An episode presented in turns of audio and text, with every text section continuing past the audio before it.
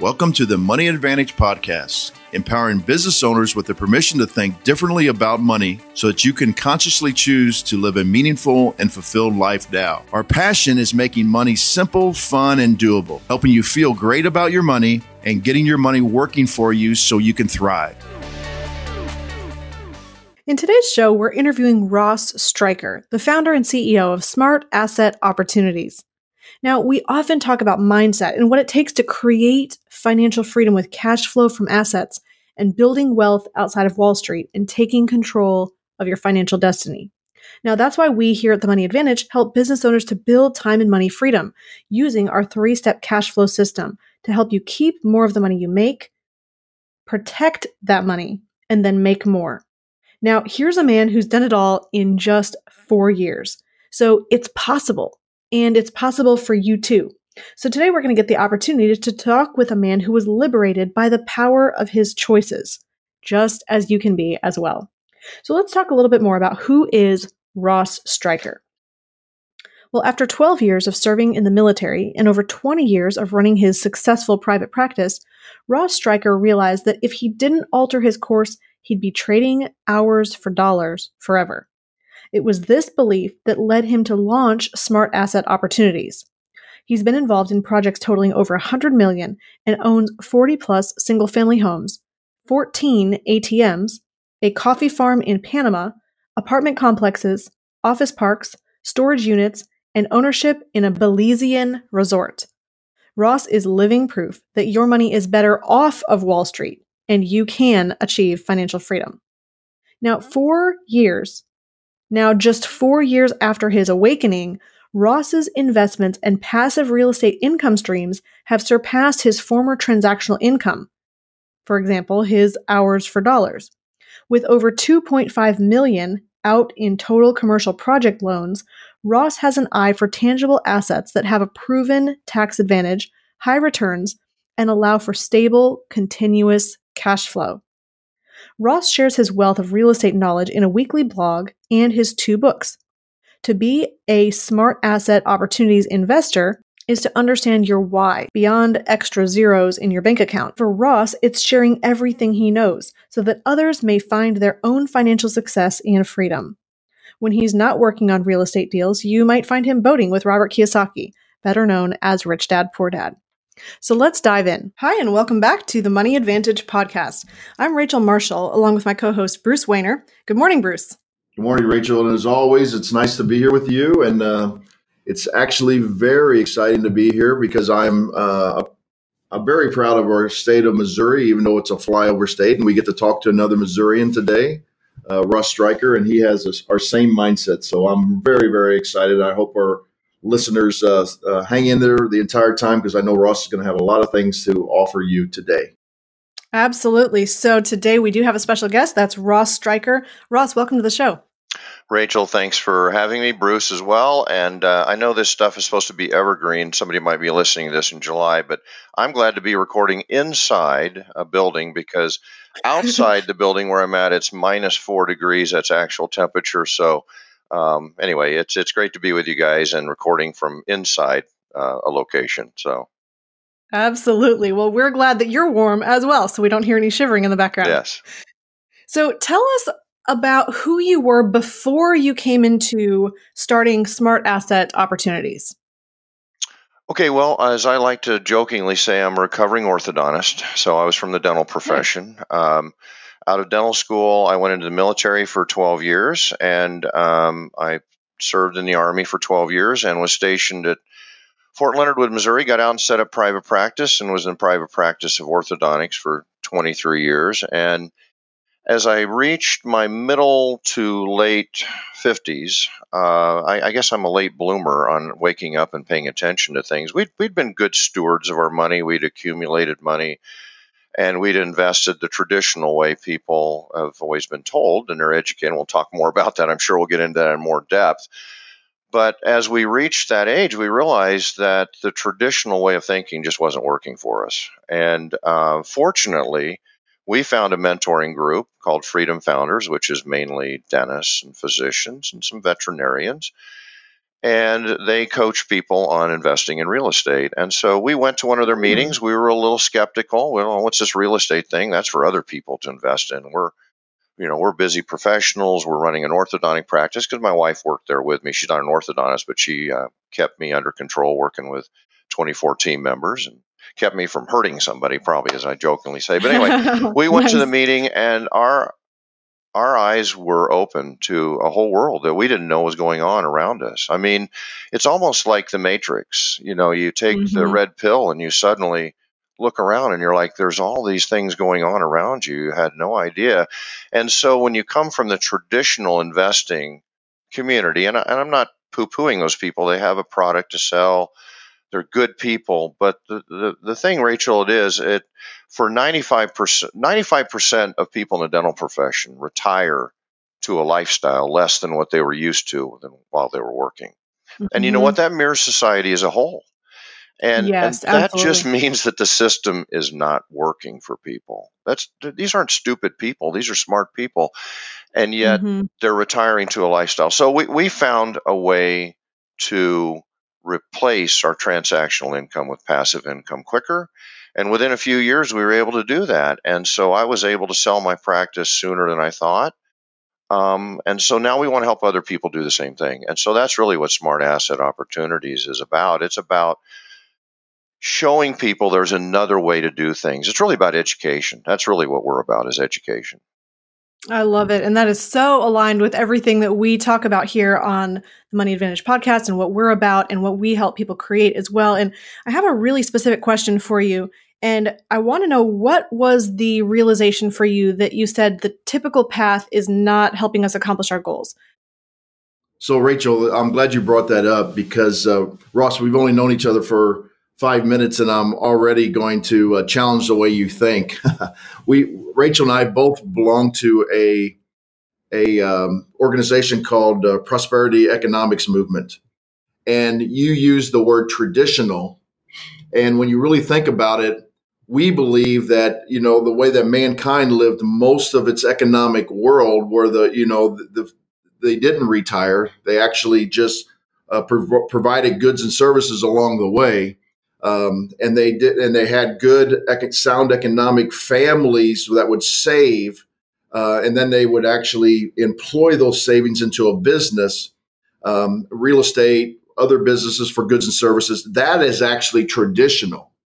What what we've mm-hmm. now think of as traditional is what we refer to as typical financial planning, which we've only thought we only think has been going on for about the last forty years when um, the Wall Street um, securities companies selling stocks and mutual funds have been a, a, lot easier to obtain to the to the normal investor through 401ks and the uh, advent of mutual funds. So uh, the only reason I bring that up is not because I'm trying to correct you because that's not my my deal, but I was just wondering your thoughts on that because our we talk about that with our listeners all the time the difference between typical and traditional. And traditional is actually what we think uh, has been going on for millennia, and we've gotten away from that particular thing.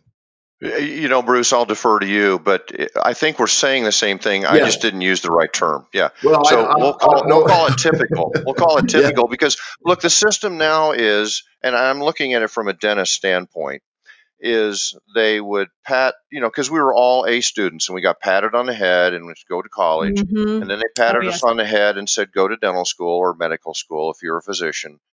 And then what do you do when you get out? Well, you will focus on your craft, and you're obviously too stupid to know anything about investing or dollars right. or you know building your financial well, of course future. because that's only for professionals right? That's exactly what the, that's what so you have right? you have to hand your money over to somebody who uh, is much more knowledgeable about that than you. Mm-hmm. and then hope by the time you get to some magic age of 60 or whatever that there is some number. I hate that use i hate those ads that talk about the number you got to reach. Oh me too. Because you're preaching it, to the choir here. This uh, is so good. you know because what it does is it says everything's out of your control you're yes. going to let somebody else control. What I try and educate people is know how to create money, not how mm-hmm. to, in other words, always be imagining how you can create other streams of income, you know, whether it be through your dental practice or whether it be through other businesses you invest in, or whether it be in, in my case, I'm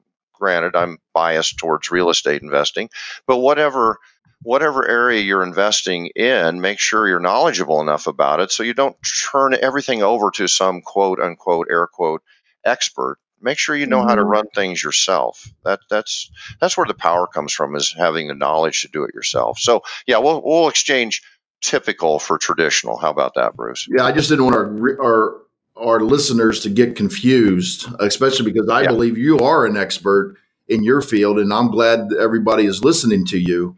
I, um, but I just thought, you know, I wasn't trying to be, uh, uh, you know, uh, argumentative with it, but I was just trying to get your thoughts on that. And I think we are talking about the same thing because uh, it is about um, people saying, "Hey, you're not the expert. Give all give all your money to me, and everything will be all right." And you're absolutely true. If that they've had 40 years to prove to us that it's going to be all right, and it hasn't been all right for most individuals. So. Uh, well, and, and one more thing, Bruce. What what do they call investing in real estate? They call it yeah. an alternative investment. I hate that As term. something on it the sounds, fringe. it sounds so nefar- nefarious. I mean, like uh-huh. you're doing something risky, and it's just like, no. I mean, it, it's been around us for thousands of years. People invest in real estate, and so mm-hmm. to call it alternative makes you know it, it, it just works into this now yeah. what you call a typical system because people have been ingrained to think of if they don't put it in wall street it's got to be something scary and something they they should not touch yes so. very great point and I agree. I agree wholeheartedly. And what's interesting is that you're talking about a lot of the key pieces that we share on a regular basis as well. And one was making sure that you had money that you are putting aside. You're not spending everything you made. So I'm hearing that that was happening even somehow in your mindset before you made the switch. And then I know that you're familiar with Robert Kiyosaki as well and, and what he talks about and preaches and the whole idea of the quadrant of moving from that employee and self employed side of the quadrant over to business ownership, not just where you're a self employed business owner, but where you have a self sustaining business that is producing cash flow, and then the real estate that's cash flow as well. And so we're usually talking about how do we help somebody to be in a position of having that cash flow or the cash that they control, then investing that in cash flowing assets to create the cash flow. And that's what I'm hearing you saying through and through.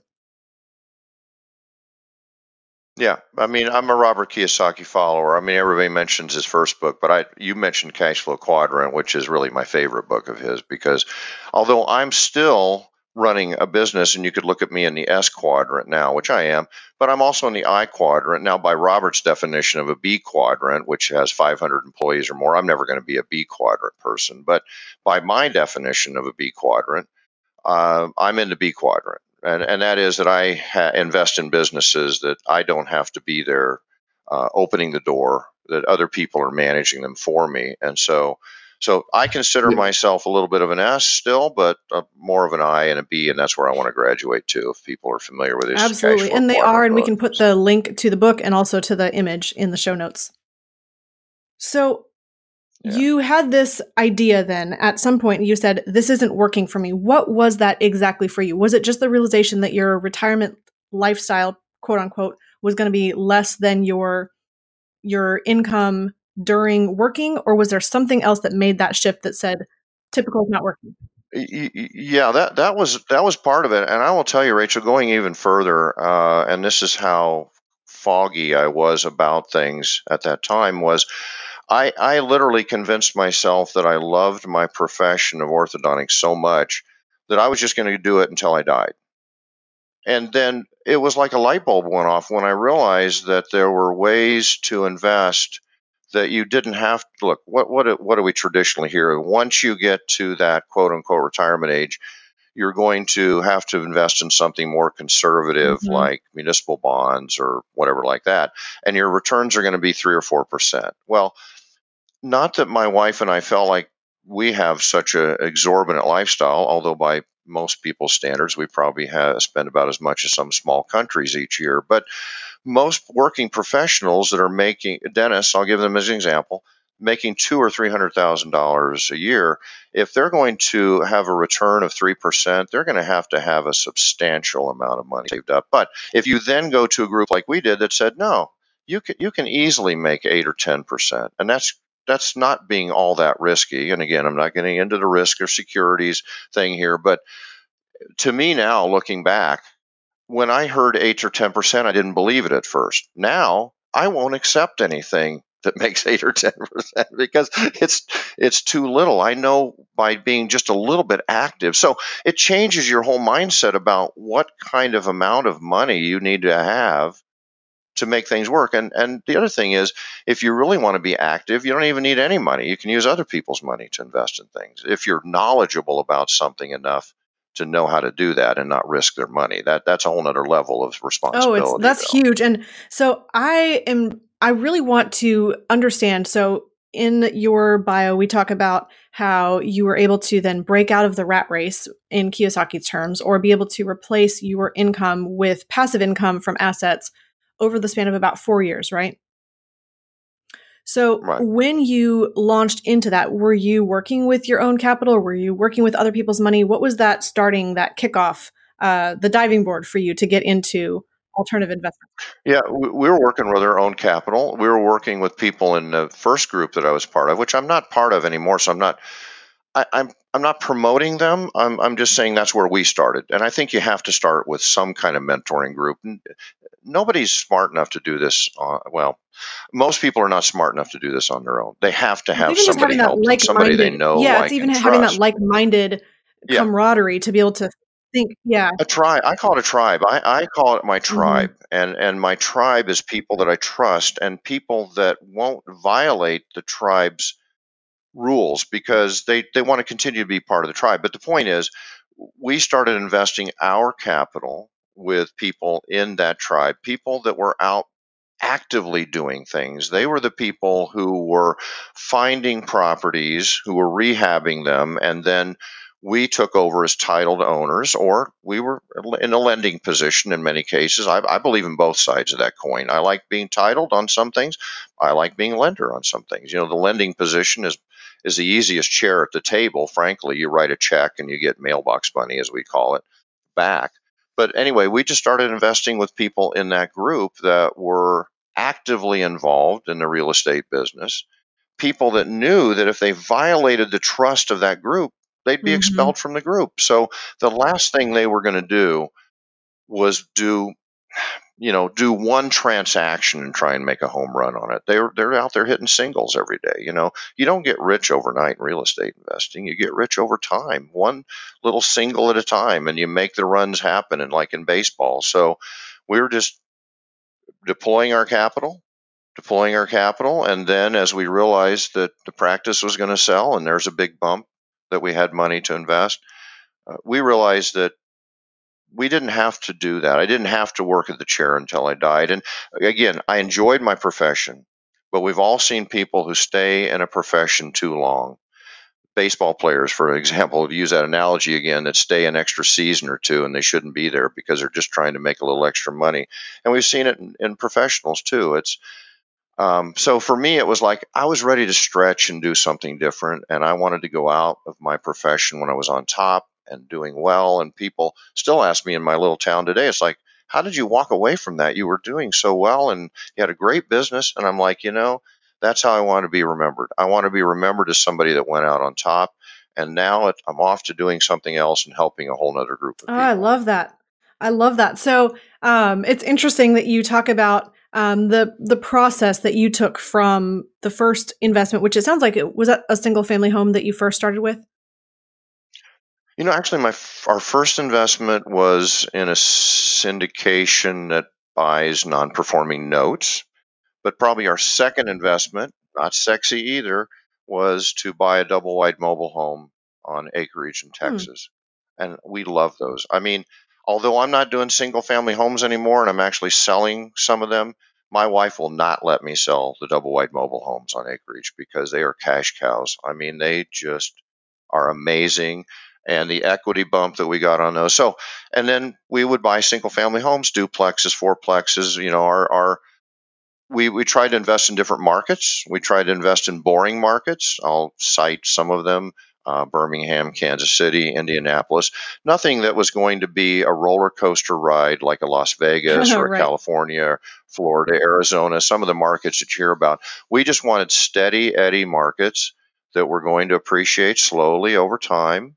And we wanted markets where the um, the economies were good and that we were going to have renters that like to stay with us for years to come. So the, the only thing I don't like about single family home investing now is you've you've got to have a lot of bandwidth to, to monitor a number of homes. Frankly, I don't monitor them. I have a lady that works for me that takes care of all the paperwork on Oh, that because I just I, I just I have to delegate. I have to create a team to do all this, and so um, I, I literally have Shannon doing all that paperwork for me on on single family homes, duplexes, and fourplexes, and then on commercial projects, I have another team member that helps me with those.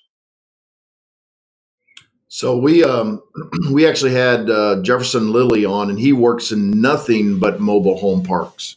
And so I could I, I certainly understand why your wife doesn't want to get rid of that particular uh, investment uh, because he's very very successful um, to the point where you know he he lives actually lives in California, uh, but he he uh, has mobile home parks in um, in like Santa Monica and very rich areas because of the cash flowing that you can get um, in those situations.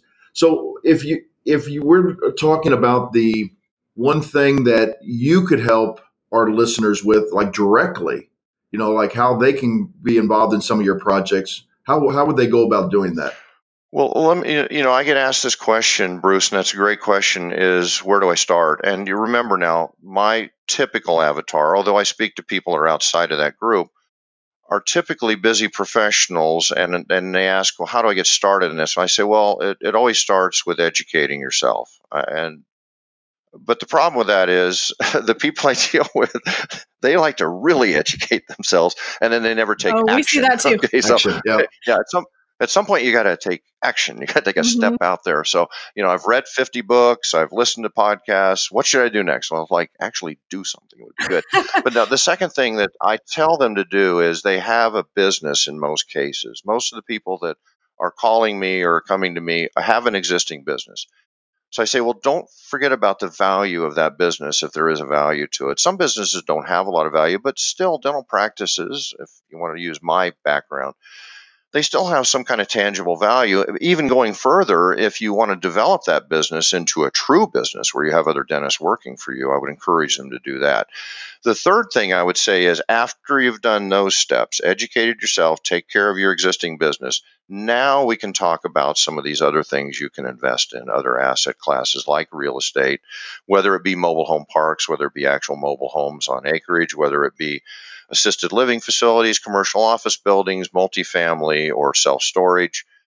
You know, we, we can drill into that deeper, but let's take care of those other things first, and then we can go out into the other things. Yeah. Does that make Absolutely. sense? Thank you for uh, bringing us back on that because that is actually one of the things we preach. And I, and you said something earlier, and, and I'm going to repeat this from another podcast. You know, I always tell a business owner that I work with, I say, okay, if if you had a hundred thousand dollars that you had in your business account and you wanted to go invest it for whatever retirement is for you, um, and you had a financial advisor and he said, "Oh, let's put it into the stock market." What would you What would you expect a good rate of return to be? And uh, unbelievably, you know, people will say, "Well, I'm hoping to get seven, eight, maybe ten percent."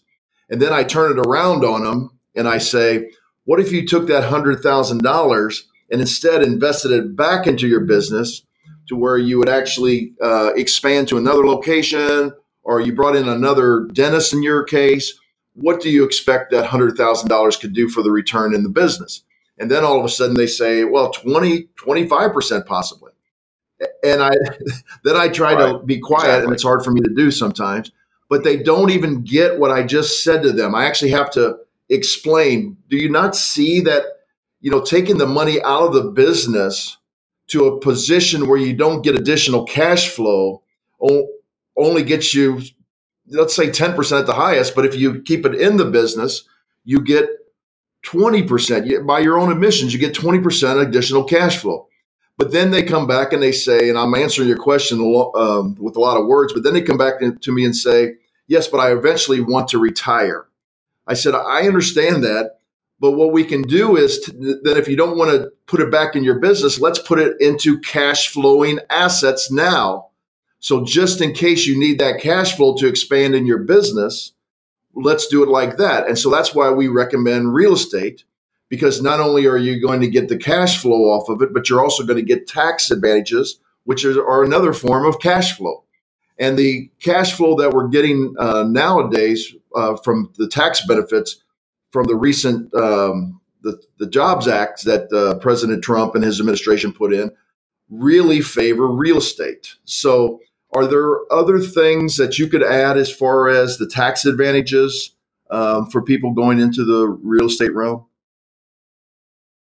Well, before I talk about the tax advantages, I want to just take what you said, which is so true, even deeper. And what it tells you is the things that you know about and that you can control and you can move the needle on are things that you should invest in. So, whether it's your current business or whether you're moving into real estate investing, at least become uh, knowledgeable enough to know don't just look i tell people don't hand money to me in, in an investment we're putting together get drill down, ask some tough questions, learn so that you can actually participate in where the real money is, which is, if you wish to, if you can be as passive as you want, but if you just want to hand money off to me, I, I just don't like I don't like participating with people like that. I want them to know that. But you're right. They need to know what they're investing in and have some control over. Now, tax advantages of real estate. Hey, it's no surprise that a president who had a real estate background put in some great things in the tax law that favor real estate investors, but there were things that, that were there already. And basically, it's just government engineering yes. telling us what the government wants us to do.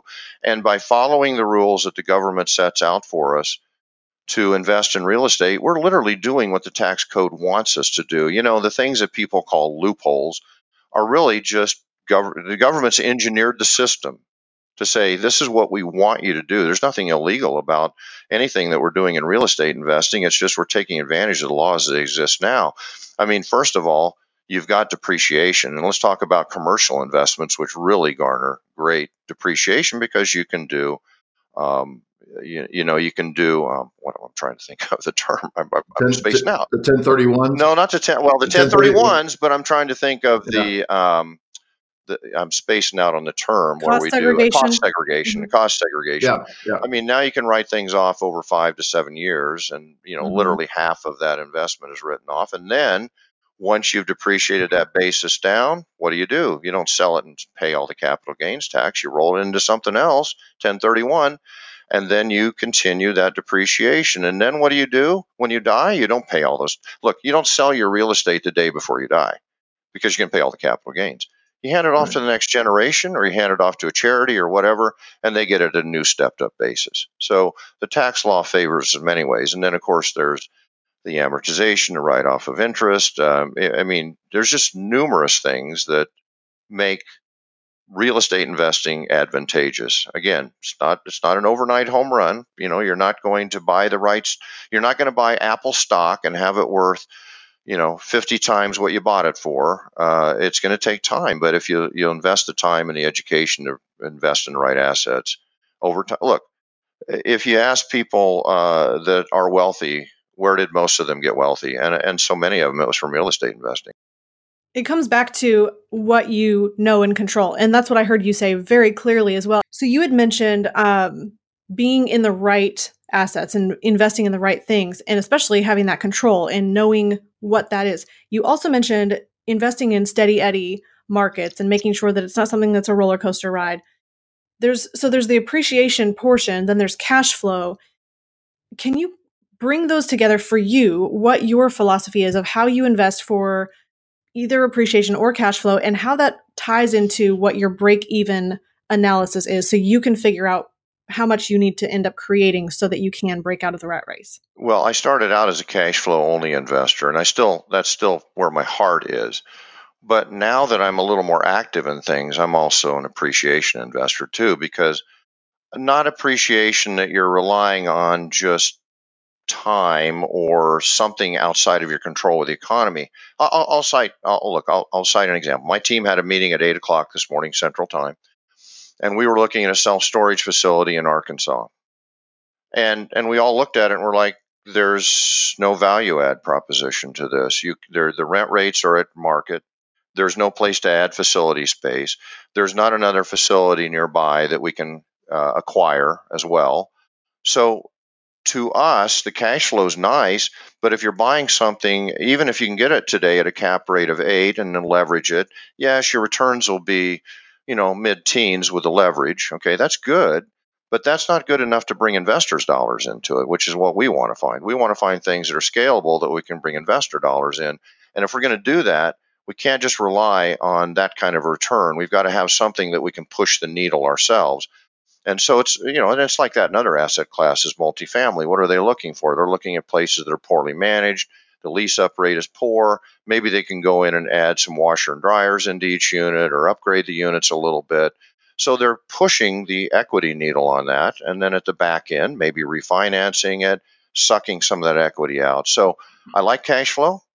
I like appreciation. I like them both. I, th- I think both are good. So I, I, look at both. So I don't know if I answered the whole question there. There may have been more to it. But. Yeah, the other part, and I love what you're saying because you're looking at the long term perspective, not just what cash flow you're going to get today. You are looking at the appreciation as well. And I'm, I love that you mentioned the additional portion of the strategy of pulling the equity out because you you have more moves to make. Then it's not just only about the cash flow that you then sell at you know at break even. Um, but come back to what would you say is your financial break even point, or not the dollar amount, but how does somebody go about finding their own financial break even point and then working towards that? Well, I'm glad you asked that question because if they'll come to our website, we have a little formula that they can fill out and uh, they can go through that exercise of saying, what are the assets we have now? What are our expectations? Um, so I encourage them to do that. So at our Smart Asset Opportunities, com website. If they'll just put in their name and uh, email address, well, well, they'll get a little copy of our blueprint, as we call it, uh, to see what their break-even point might be. But you know, every look as far as a dollar amount, everybody's dollar amount is going to be different based on their scenario, whether they have kids and what age they are and what age they are towards retirement. But my feeling is as long as you can comfortably build in a little bit of a fudge factor, because there's always surprises in life. You know, if somebody mm-hmm. says, well, right now I'm working as a dentist, I'm paying myself a W 2 salary, and then at the end of it, I get a dividend of this much. That's a good start. But, you know, the other thing they don't consider is what are the benefits that they're taking out of that business? You know, they might have a car that they're running through there and so on. So they really have to drill down and analyze things a little bit deeper before they jump off the deep end. And the other thing is, I see people. Look, I, am a I'm an action taker, uh, but I'm not this quick of an action taker. People that would get involved in real estate investing and say, I'm going to quit my day job and I'm just going to move into real uh-huh. estate investing. You know what?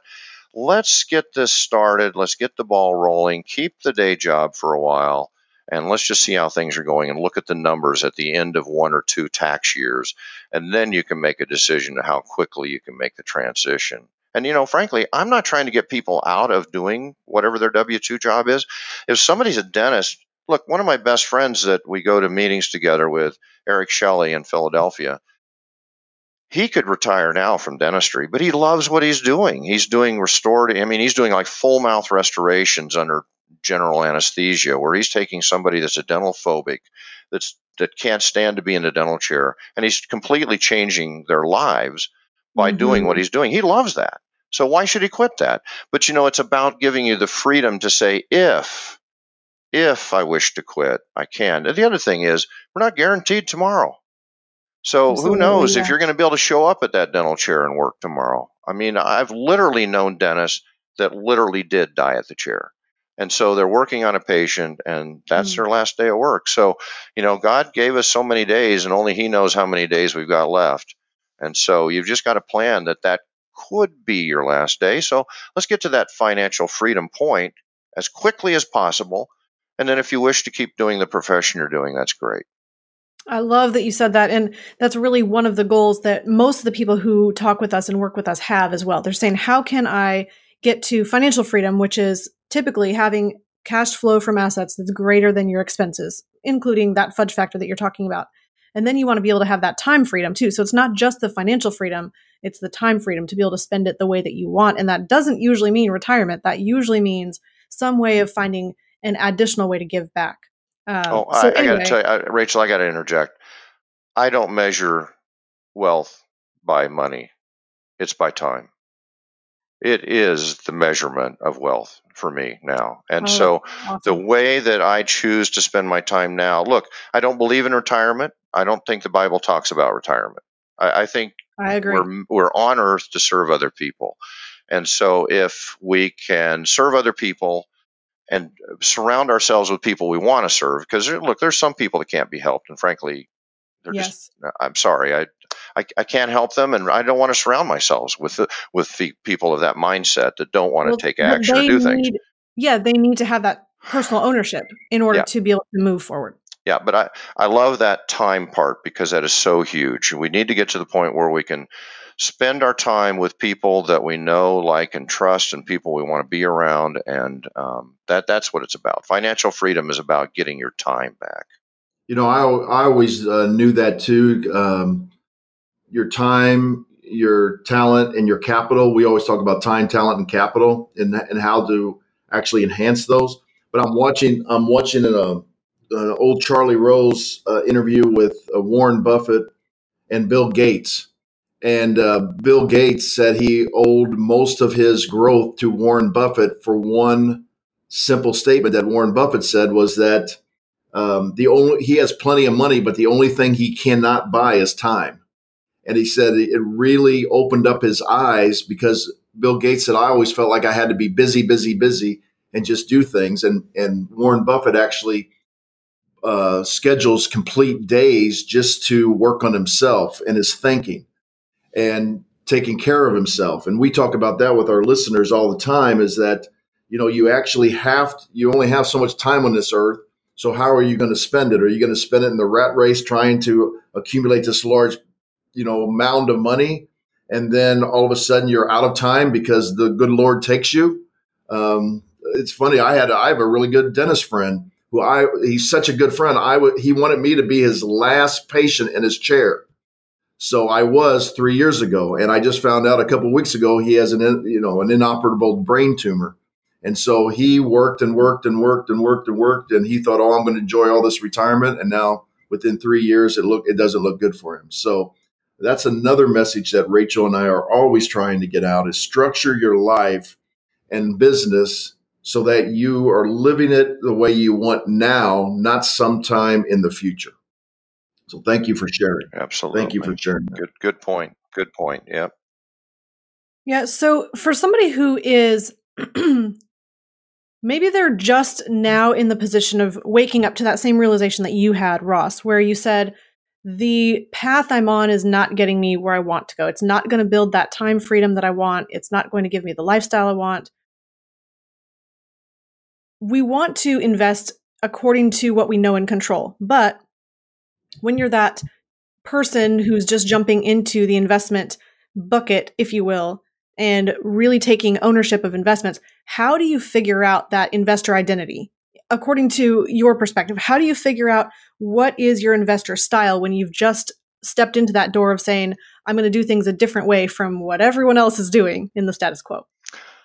Well, I'm still discovering my style because it's evolving with time. That. Okay. well, because I'm not stuck in one asset. I'm fluid, but but eh, I would definitely tell people don't try and do this on your own. It's that look just like, and we pick on Wall Street, and I get it because some at times they need to be picked on, frankly. And I, but if you're going to invest in Main Street, if you're going to do real estate things, you you've got to get involved with some. I, am just convinced you you've got to get involved in a coaching or mentoring program. And, and again, sometimes those mm-hmm. are run to the back of the room seminars, and I'm not talking about those. I'm talking about a true coaching and mentoring system where you've got an ongoing relationship with a room full of people that you're meeting with regularly, that they're holding you accountable, uh, that's it's got to have the trust factor. So I just I would be very careful about trying to look. I got a call from a physician in Michigan the other day, and he's got a contract on a piece of property in Kissimmee, Florida that he and he's heard that I do self storage some. So somebody put him in touch with me and he says, Hey, I've got this contract on this property.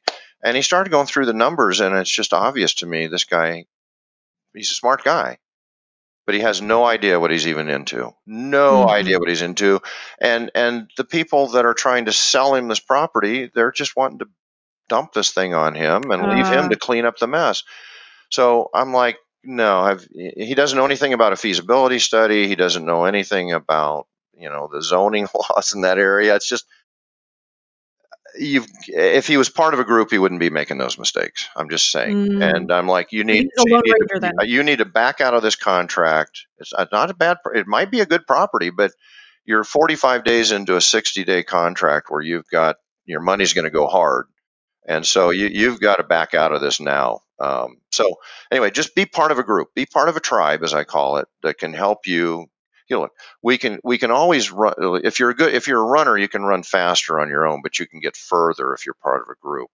So be part of a group and get there further. Don't worry about getting there first. Worry about getting there together further. So Oh, that's awesome. And I think you're just sharing so much that is valuable life information. I mean, this isn't even just in your investments, but if you're going to grow a business, it's the same thing. If you're going to do anything worth doing, doing it in community really helps you learn so much more and see outside of your own perspective. Because I think sometimes we can get stuck in our own head and think we're making great decisions and be completely off track. And we need those other people to really help guide and shape us. So, And Rachel, if I might say something Yeah. about working with other people, I have a team of people that work with me. I, I delegate. I, I I can't do all this on my own, the- and I'm not even doing that much. I mean, but we talked earlier about how Shannon takes care of our personal investments, and I have Natalie on my team who helps with commercial investments and investor relations. People that we're bringing in because you've got to nurture those people. They have questions, and they and that's great. We want them to ask questions.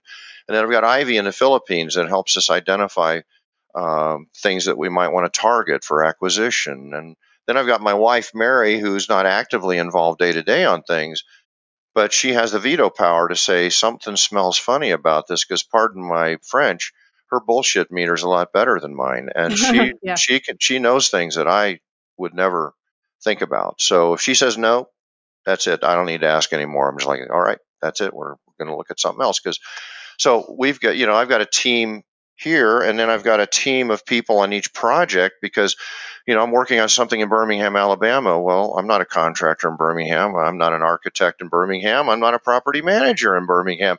You've got to create a whole nother team in that market to take care of those things. So it's not just about meeting this initial tribe, mentoring tribe, then it's about creating teams, other teams outside of that. Well, that allows you to stay in your zone of genius, really, and be able to focus on what you do best, and then prosper together with others. That's that's excellent. Yeah, we're not exactly sure what it is that I do best, but I, I will say, I think you know, I think I think the best thing that I do is is creating networks, creating teams. I think that's really probably my strongest suit. That's excellent. And I love that you're still discovering that and that you're open to it because I think you're modeling that continual learning that I think any of us needs if we are going to go against the grain of what the rest of society says and figure out how to build time and money freedom. Um, so I love that. Right. So you mentioned um, before we started recording a little bit that you are utilizing privatized banking, and I would just love to hear kind of your perspective on that. Just whatever you feel comfortable sharing. But why why is it something that's valuable to you, and um, how has that improved in your investing strategy? Well, I'm not that knowledgeable about it, but a couple of quick points. I will say this: the idea that your money can be working in two different places at the same time. Mhm. and the fact that you've got liquidity. Um, you know, I was just recording a voice memo for Kelly, who's my ghostwriter for my weekly blog. I record things and then she, you know, because I, I, I sit in front of a blank screen and I can't get anything done. But I, we, I was talking to, uh, saying to her, because something that's going to come up in a few weeks is how do you invest in a downturn like we had in 2007, 2008? Because the capital dries up. Um, and if you've got liquidity, if you've got capital, either other people's capital, other investors' capital, or if you've got capital that's in like a privatized banking system, you've got money that's available to you to utilize in those downturns. So, mm-hmm. and and then we can go into asset protection. There's that too, and I know there's different rules by different states by how much is protected. But there's just a lot of advantages to um, the concept of a privatized banking system. And so I know you guys help people with that. And so I encourage people to reach out to you about that because it does have a lot of investing advantages, a lot of asset protection advantages, and liquidity advantages when you need money to invest. You know, lost opportunity cost. You don't want to miss out on something. And when it's there, that liquidity is is there for you when you need it. That's excellent. And I do appreciate you sharing that. I think it's even more valuable sometimes for somebody to hear from somebody who's using it, not just from somebody who teaches about it. So I appreciate you sharing that um, in that capacity. And then, but you know, that's a, that's another thing that typical. I won't use traditional, mm-hmm. Bruce, okay, because that's the wrong word. But the you know, what do we typically hear? We typically, and I heard it all my life. It seems like buy term insurance, invest the rest, yep. right? Mm-hmm. So it goes against the grain and so people have a hard time getting themselves wrapped their head wrapped around that concept but once you start looking at it closer you're like this just makes sense it's just something that wasn't explained to me uh, you know for many years. And so good. Anyway that that's great. I'm glad you touched on that. Thank you. Well and i'm thankful that you um, were willing to share about that as well because um, just the open-mindedness to be able to say maybe what i thought i knew about something isn't really the full truth. And I think just that right. openness to question and being an independent thinker in any capacity, that, I mean, that's the same exact um, mindset that allowed you to move over into real estate investing instead of just doing the the typical investing model. It's the same thing that I think makes somebody open minded to say, how could this benefit me in a way that I wasn't previously aware of? And that education then comes after the open mindedness. So thanks for sharing. Right. So Ross, you're um, you're a lifelong learner and you say you, you don't understand where your investment style is now, do, are you starting to lean one way or another?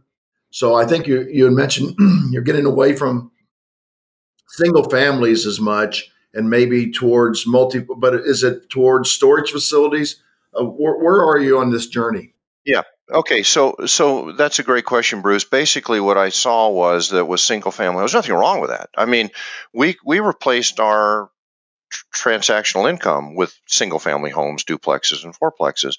But where, where I was stuck was how can I help other people? It's not it's not scalable for me to bring other people to the table and help them mm-hmm. because I'm not going to be out at auctions buying single family homes and helping Dr. Smith somewhere across the country know how to walk him through the process of taking title to the home and doing all the things he needs to do.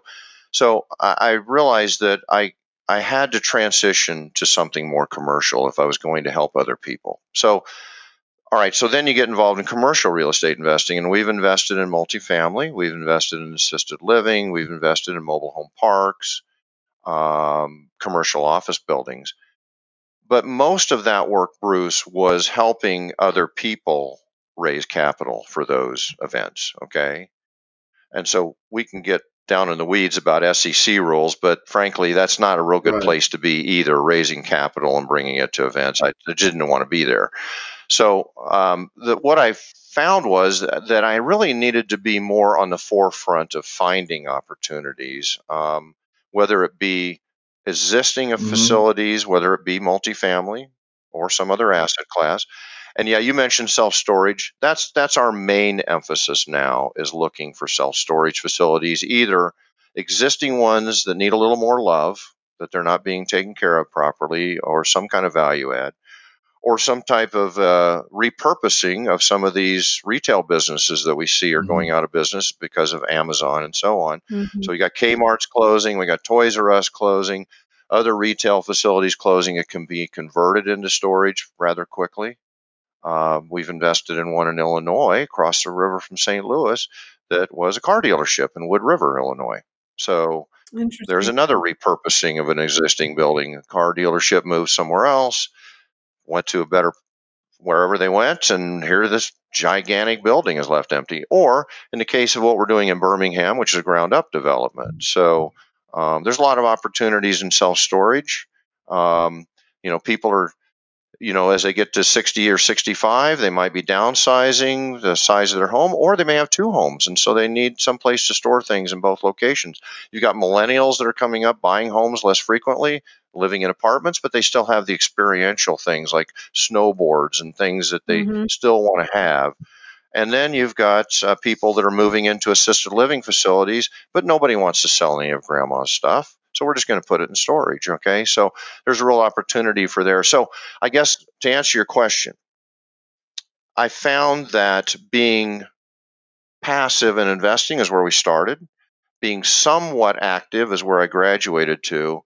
And now I'm taking a more active role in finding properties so that I can help other people invest in those properties because I've still got people that are coming behind me in the uh, chain, if you will, those W 2 transactional income doctors that still want to get started.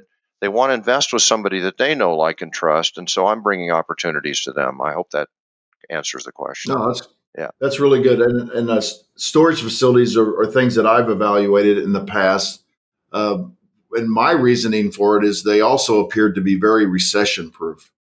Um, because a lot of people unfortunately lose, you know, their jobs. They downsize uh, from a bigger apartment to a smaller apartment, or unfortunately, some people downsize from a, a large home into an apartment.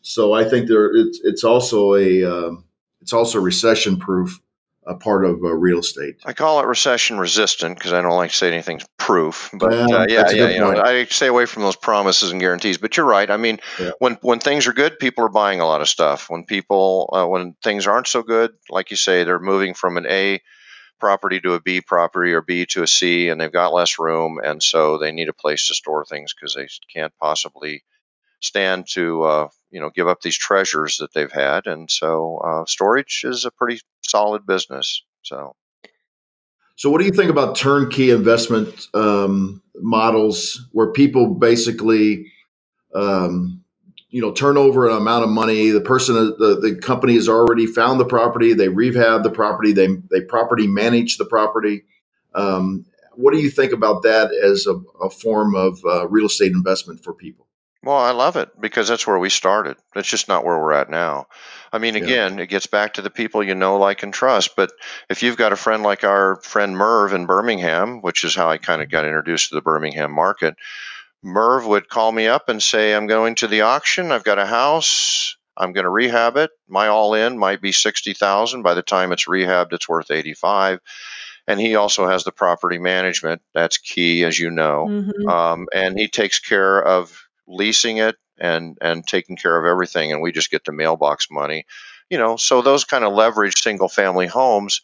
If you're talking about in the eighty to hundred twenty thousand dollar range, which I know some people listening to this living in California are going, I didn't even know there were homes that existed for right. that amount. but there still are markets where they exist. Yeah. And and you know you leverage you leverage those and maybe they're making 300 350 dollars a month. Great place to start. The other thing is if you're investing in that niche, the if if there's a mistake, it's not fatal. Okay, I mean it might hurt you a little bit, but it's not going to kill you. And then I tell people if you're going to do that, make sure you get to ten pretty quickly because one of them's probably going to be vacant at any one time. Mm-hmm. So you don't want to buy just one rental property. So I like the turnkey model if you're dealing with the right people. And again, I I will I'll make a pretty big statement now. I will not buy a property like that unless the person is going to be on the back end doing the property management too. Mm-hmm. I'm not going to buy a turnkey property from somebody who turns me over to a third party that they, they don't have any control over.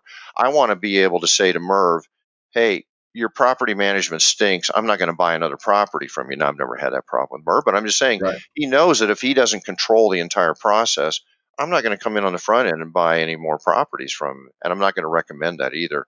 So he's got a lockdown system, and so do others that we invested with, like on the double wide mobile homes in Texas that are on acreage, so they can have a cow or a horse out there, you know, so nice. shoot a rifle or whatever. So nice.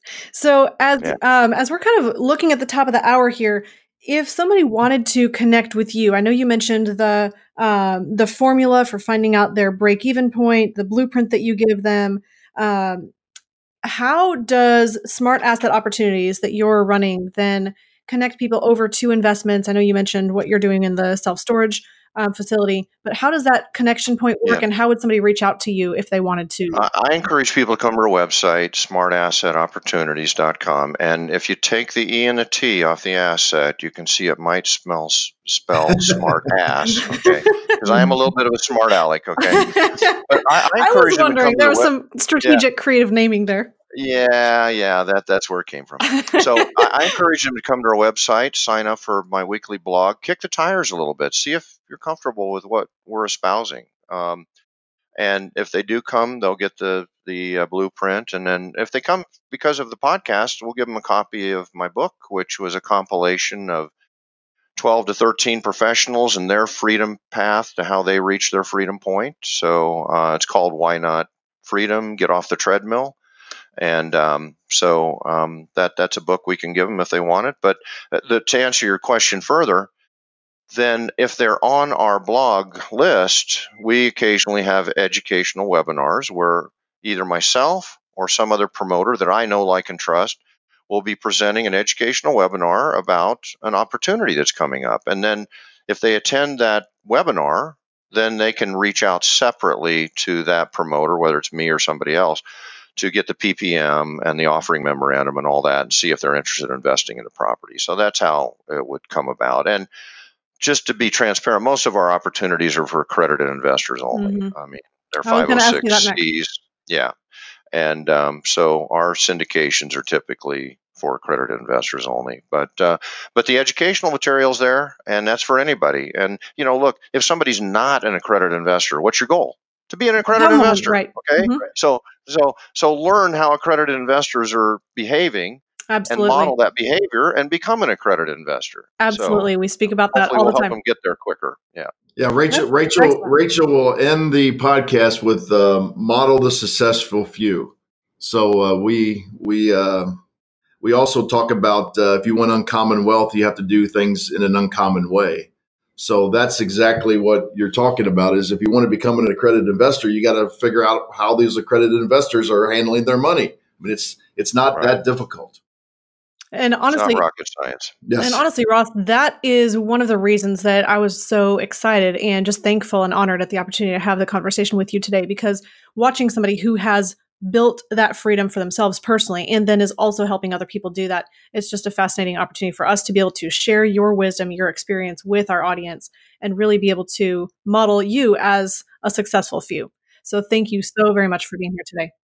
Well, I, I appreciate that because I know you guys have the same mission is to help lift other people up. And so I admire you for that and thank you for having me on. Absolutely. Well, thank you, Ross. This has been a fabulous conversation and we'll talk again soon. In closing, remember success leaves clues. So model the successful few, not the crowd, and build a life and business that you love. Do you have an established business and make great income, but feel like you can never get ahead or just plain have financial confusion?